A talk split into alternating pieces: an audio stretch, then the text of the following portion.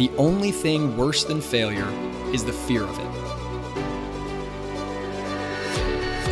This is Isaac Morehouse. Welcome to the podcast where we discuss education, entrepreneurship, big ideas, how to put them into practice in the real world, and above all, how to live free.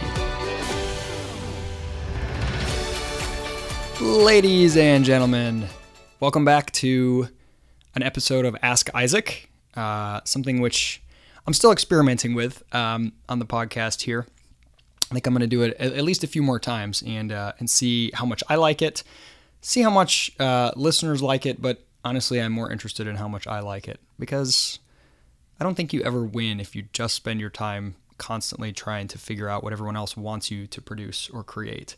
Um, anyway, today I'm going to tackle one question today because it's one that um, will take me a few minutes rather than sort of the rapid fire style, which um, I think I might try again for some others. So today's question is about failure. Is failure a good thing or a bad thing? Let me read the question. This is from this is on uh, posted on Facebook from Andrew Stover. I see you guys dropping a lot of quotes, and when he says you guys, I'm assuming he means um, myself and Praxis, my company, and many of the people who work uh, work with Praxis. I see you guys dropping a lot of quotes about how valuable failure can be. I was wondering how you rectify it with Peter Thiel's views on how damaging and overestimated failure can be. And then he quotes from a Business Insider article. Quote, comparisons of whether the US or Europe are better environments to start a business frequently cite how North America is more accommodating of failure, a dangerous idea according to Thiel. I try to go against many of these bromides that people have in Silicon Valley, and one of the ones that I really dislike is that somehow failure is this great learning experience or something like that, he says, Every time a company fails, it is not a beautiful working out of the Darwinian free market, and it is not a fantastic educational experience for all involved. Every death is a tragedy, and that is even true of deaths of companies. I don't think we should be setting people up for failure in all sorts of ways, and that is something that should be avoided a lot. So, first, to give a little context, if you're not familiar with sort of the startup, entrepreneurial, especially tech scene, and a lot of sort of pop business literature, um, you might be wondering what what is he even like who would support failure? Well there's there's um, you know books like fail forward or concepts like failing forward um, not being afraid of failure uh, fail early and often um, that kind of thing are sort of narratives that are bubbling up all over um, especially again in that startup world and so Thiel is kind of responding to that. Um, I don't want to like go line by line and sort of dissect what he's saying because uh, you know this is an interview. He's just sort of riffing off the cuff. There are a few things in there that I might sort of disagree with or disagree with how he's uh, framed it. Um, first, I think it's absolutely necessary to question, uh, as he calls them, bromides that people have in Silicon Valley or or anywhere else. I mean, Silicon Valley, the sort of you know entrepreneur scene that you'll get at any of these conferences about disruption or these different buzzwords, it can get out of hand. It can get like frankly just ridiculous. Um, you know, people can assume that working in a co-working space that has beer and lattes uh, on tap equals being an entrepreneur. Um, and using buzzwords and talking about disruption and long tails and you know all this kind of silliness. Uh, failing forward, I'm just failing my way to success. Like it, it gets pretty meaningless, like buzzwords in any circle. Uh, so I love that. Um, the working out of the Darwinian free market. Um, I actually I actually disagree that on a on a social level, when a company fails, um, that is an indication that the resources they were consuming were more were worth more to other people based on their subjective value uh, through the price mechanism than um, what the company did with those resources. So, in other words, they paid money for resources, they transformed them in some way, and then they sold them, but they were unable to sell them for more money. So, in other words, they were unable to create, to put those resources to a higher valued use than from where they obtained them. So, whenever a company like that, that's not profitable, fails, as for society as a whole, it is valuable because it frees up resources to go searching for higher valued uses. Um, so, it's incredibly valuable for the people involved, uh, you know, this part, you know, it's, it's not a fantastic educational experience for all involved. Um, every death is a tragedy, even the death of companies. I, I, absolutely agree. We shouldn't be setting people up for failure, uh, etc. I completely, completely agree. So let me let me define in one sentence my take on this, and it's a great question, Andrew. The only th- f- failure is terrible. The only thing worse than failure is fear of failure. So we should always avoid failure. Who wants to go around like, ah, I just don't really care. Let me do something that I'll fail at. This is going to be awesome, right? No, nobody want, nobody's motivated by the desire to fail, or you shouldn't be, or so ambivalent that you don't care if you fail. That's ridiculous. That's no way to succeed. It's no way to happiness. Avoiding failure is awesome, but you will fail depending upon your definition, that the projects you attempt, the problems you try to solve, the solutions you put forward will not always work.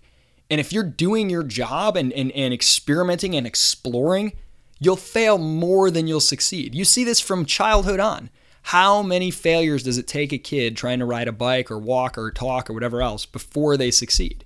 So you will fail. You want to avoid it. That's what drives you. But you don't want to be destroyed by it when it happens. That's the real danger. And that's the mindset that books like Failing Forward and these concepts of fail early, fail often, don't be scared of failure. That's what they're trying to reinforce at their best. They can get kind of silly sometimes and make it like, you know, failure is this badge of honor. Yeah, I failed 20 times. I'm a great entrepreneur. I mean, the point is to succeed and to avoid failure. But when and if you fail, it can't be catastrophic. And so being so afraid of failure, it's not failure itself uh, I mean, failure itself is awful, it's terrible, but fear of failure is even worse, right? The only thing worse than failure is the fear of it. So, this leaves this sort of paradoxical situation. I, I like to say, um, you know, in, in with our praxis participants, I do sort of weekly um, updates, encouragements to them, and, and one of the things I have these sort of my three big lessons in life, and two of them are, whatever you do, do it all the way. That's one, and then another one is, whatever you do, be more than what you're doing. And these can seem contradictory, right? So if you are working a sales job um, at a, you know, whatever, at a, at a company that at AT&T, you're selling cell phones and cell phone plans.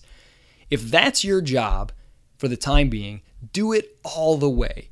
Become that job. Let it be passionate about the goals and the vision of the company, of the people you work with, of your little your little realm that you have control over. Like know it inside and out be in a position to where if you ever quit and did something else, it would surprise those around you. They would say, "Whoa, you're like Mr. AT&T salesman. I'm really surprised you moved on to something different." You want to do it all the way. Otherwise, you're not going to be happy, uh, and it's not going to help you find new and other things if you just sort of half-ass it. At the same time, be more than what you do.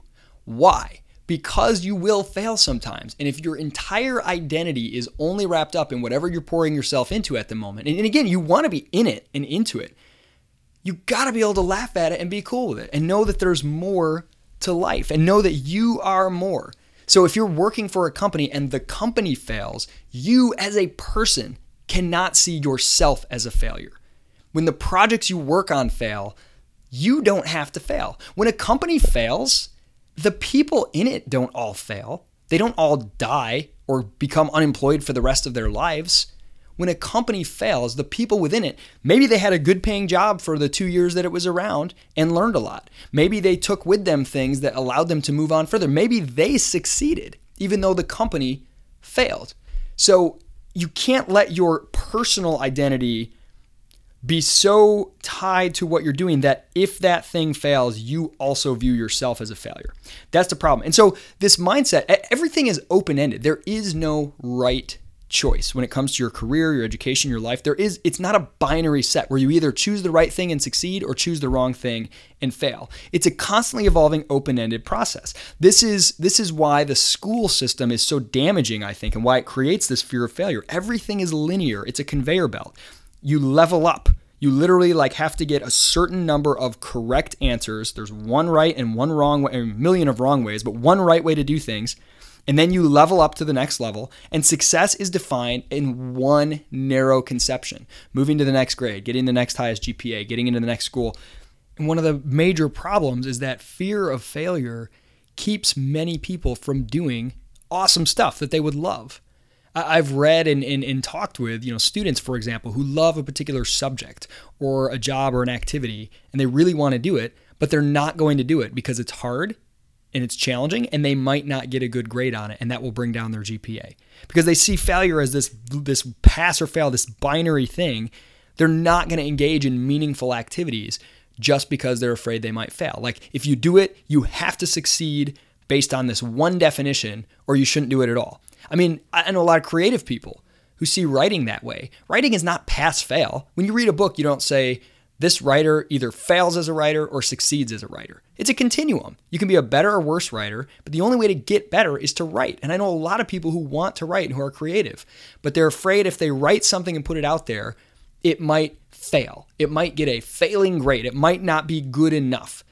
But how do you get there is no good enough. You just keep trying to get better. And you only do that when you're not afraid to put it out there. And you're not afraid if you grow and down the road you're like, yeah, my old writings, I consider those failures compared to my current writings, which I'll probably consider failures in the future. But I'm not so afraid. I don't see it as it's only worth creating when I know that I won't fail. That's the danger. Where in the real world, it's not like that at all. It's not like, hey, if you try this, you will either fail or succeed. And that's it. And success only happens by getting the following sequence of things. It's completely open ended. You can try a million different things. Some of them won't work out as well as others. Some of them, and, and it's not this binary thing. You can succeed to greater or lesser degree. Many failures, if you're smart and have some economic thinking, could actually be successes depending upon how you define it. So maybe you're running a successful business, but you're making some money, but you could be much happier and making much more money doing something else. So you, are your opportunity cost is really high. If you look at it purely as what you're bringing in, you could say that's a success. But what you could otherwise be doing, you could say, you know, you sort of failed to maximize your own happiness. It's not it's not this binary pass fail. And that mindset is what's so dangerous and what I rail against and I think Praxis is trying to preach against. Don't be so binary, so linear in your thinking that it's like, well, I either pass or fail. And I'm so pressured, I got to pick the right thing because if I ever fail, I'm dead. It's catastrophic. Failure should not be catastrophic. You should want success and not be crushed when you fail. So you can see this in sports, right? Everyone says it and we all know it in our gut. It's really hard to define. And I almost think trying to define it too much it sort of does away with the lesson. You can tell when a team is playing to win versus playing not to lose.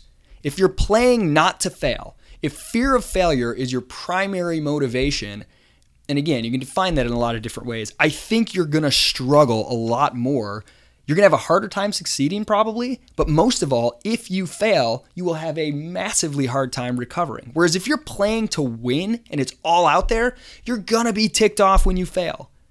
You're going to be ticked off when you fail for sure but you were playing to win. You didn't win. Failure's not catastrophic. You're able to pick yourself up more, and you're also able to enjoy it more while you're doing it in the process. So, to me, again, failure sucks.